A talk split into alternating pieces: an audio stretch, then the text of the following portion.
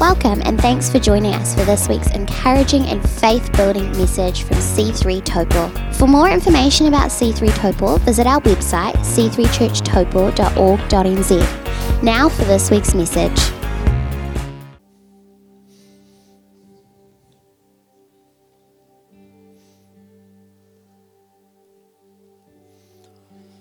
Romans four uh, says this.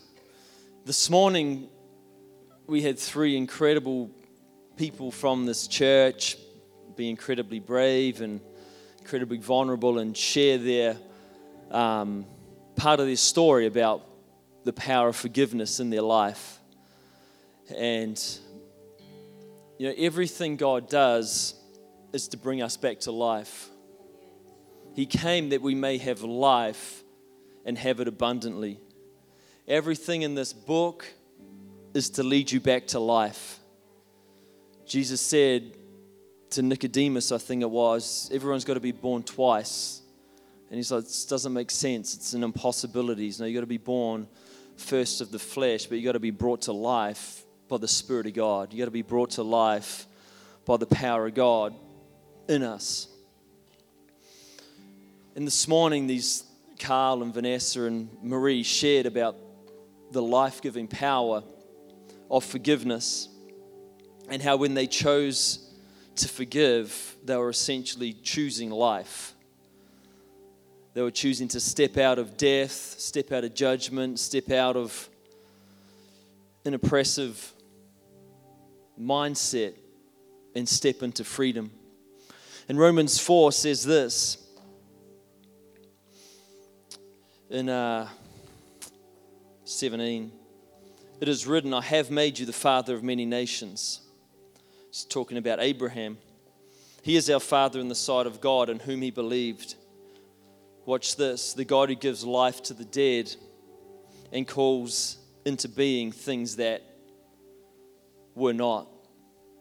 There's a sound of heaven over your life that is calling into being something right now that it is not, but will be. Because God is the great dealer in life.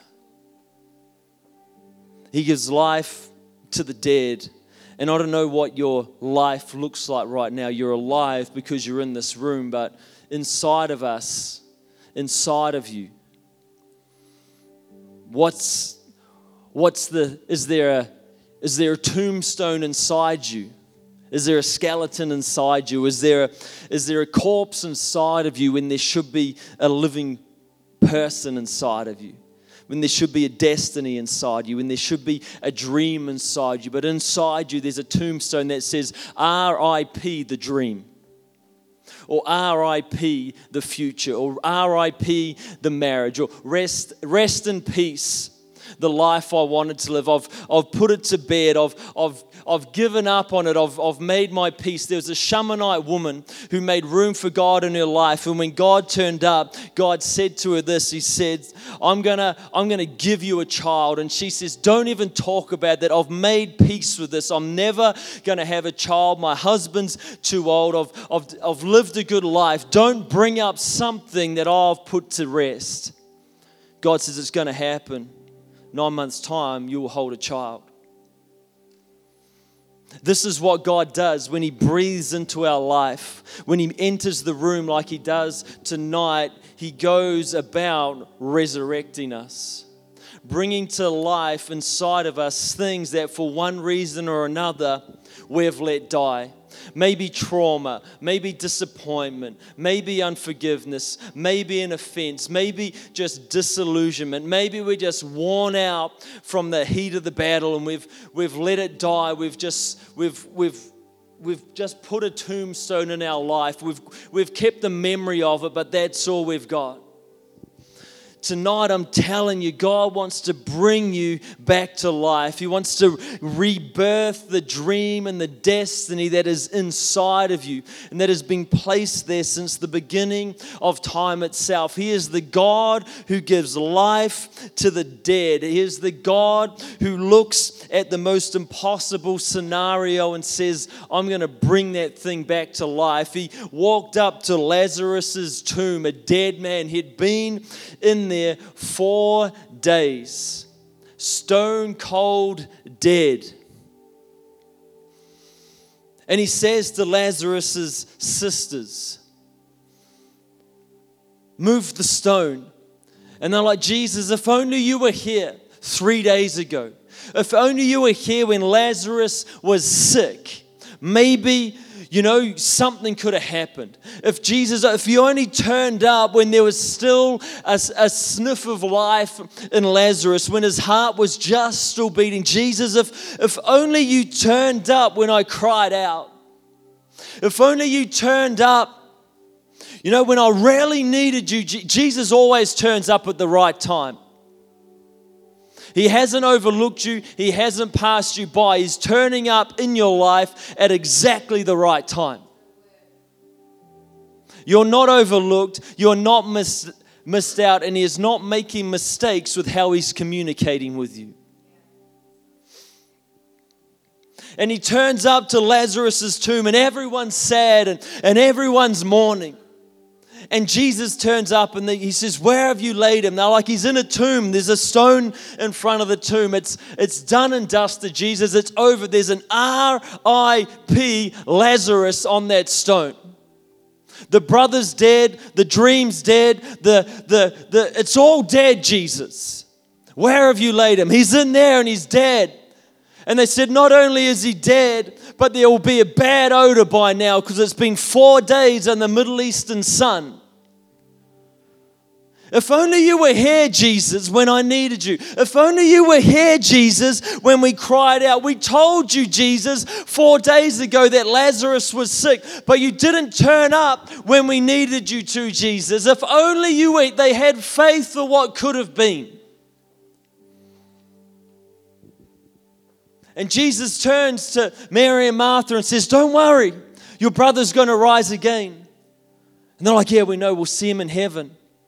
One day on the great, the great gathering of the saints, the great day of resurrection, we'll be reunited with our brother Lazarus. And Jesus is like, no, no, I'm, not one day, not someday, today. They had faith for the future. Jesus wanted them to have faith for the immediate. Faith that right now in his presence, the supernatural could take place. That right now in his presence, something that was dead could come back to life. Something that was impossible could be made possible. Something that was a, a stinking mess could be turned in to the miraculous. And Jesus says to them, move away the stone. And they say, no, Jesus. And Jesus says, take that stone away because there's someone living behind it that you need to let out. And he said in a loud voice, Lazarus, come out. And a dead man came alive and walked out of a tomb. And that tonight in this room, God is wanting you to have faith. Jesus is wanting you to have faith right now that the impossible can happen in your life. That right now the breakthrough can come. That right now his hand can touch your life. And that which you think is dead, that which you've given up on, that which has got a R I P in your life can be turned into a victory in your life. Can be turned into a miracle in your life. Maybe you're, you know, you're in a stinking mess, so God can turn up and do the miraculous in your life. He hasn't overlooked you. He hasn't passed you by. He is setting you up for the greatest miracle of your life. And if it hasn't happened yet, it's because the miracle is still in the making. Don't leave the table while the miracle's in the kitchen. Don't walk out while God is still on the move. He has not stopped moving. He is the God who does not sleep nor slumber. He is the God who is constantly at work on and around your life. And tonight he's wanting to bring you back to life. Tonight he's wanting to call out over your life as he called out over a desolate and chaotic darkness. And he called out, let there be light, and light shone in the darkness. And he called out, let the waters separate, and they didn't. He called out, let stars fill the night sky. And he called out, let earth be formed. And he called out, let every creature that crawls on the face of the earth come forth. Let every tree that bears fruit, let it break forth. He is the God who calls things that are not as though they already are. And he, God, he is the God who calls the dead man an alive man. He is the God who calls the dead dream an alive dream. He is the God who calls the impossible situation the possible situation. He is the God who is at work over your life tonight. And if you give way to him, if you open your heart, if you'd roll away the stone, you would find life pouring into your, your life, God's life. His div- divinity colliding with your humanity. The greatest collision in all creation is the collision between God and man. Death and life. Impossible with possible. Like the author's pen colliding with the blank paper that's before him. And with every stroke, destiny is written. With every collision of pen and paper, new lives are written, new destinies are written, debts are cancelled, prisoners are set free.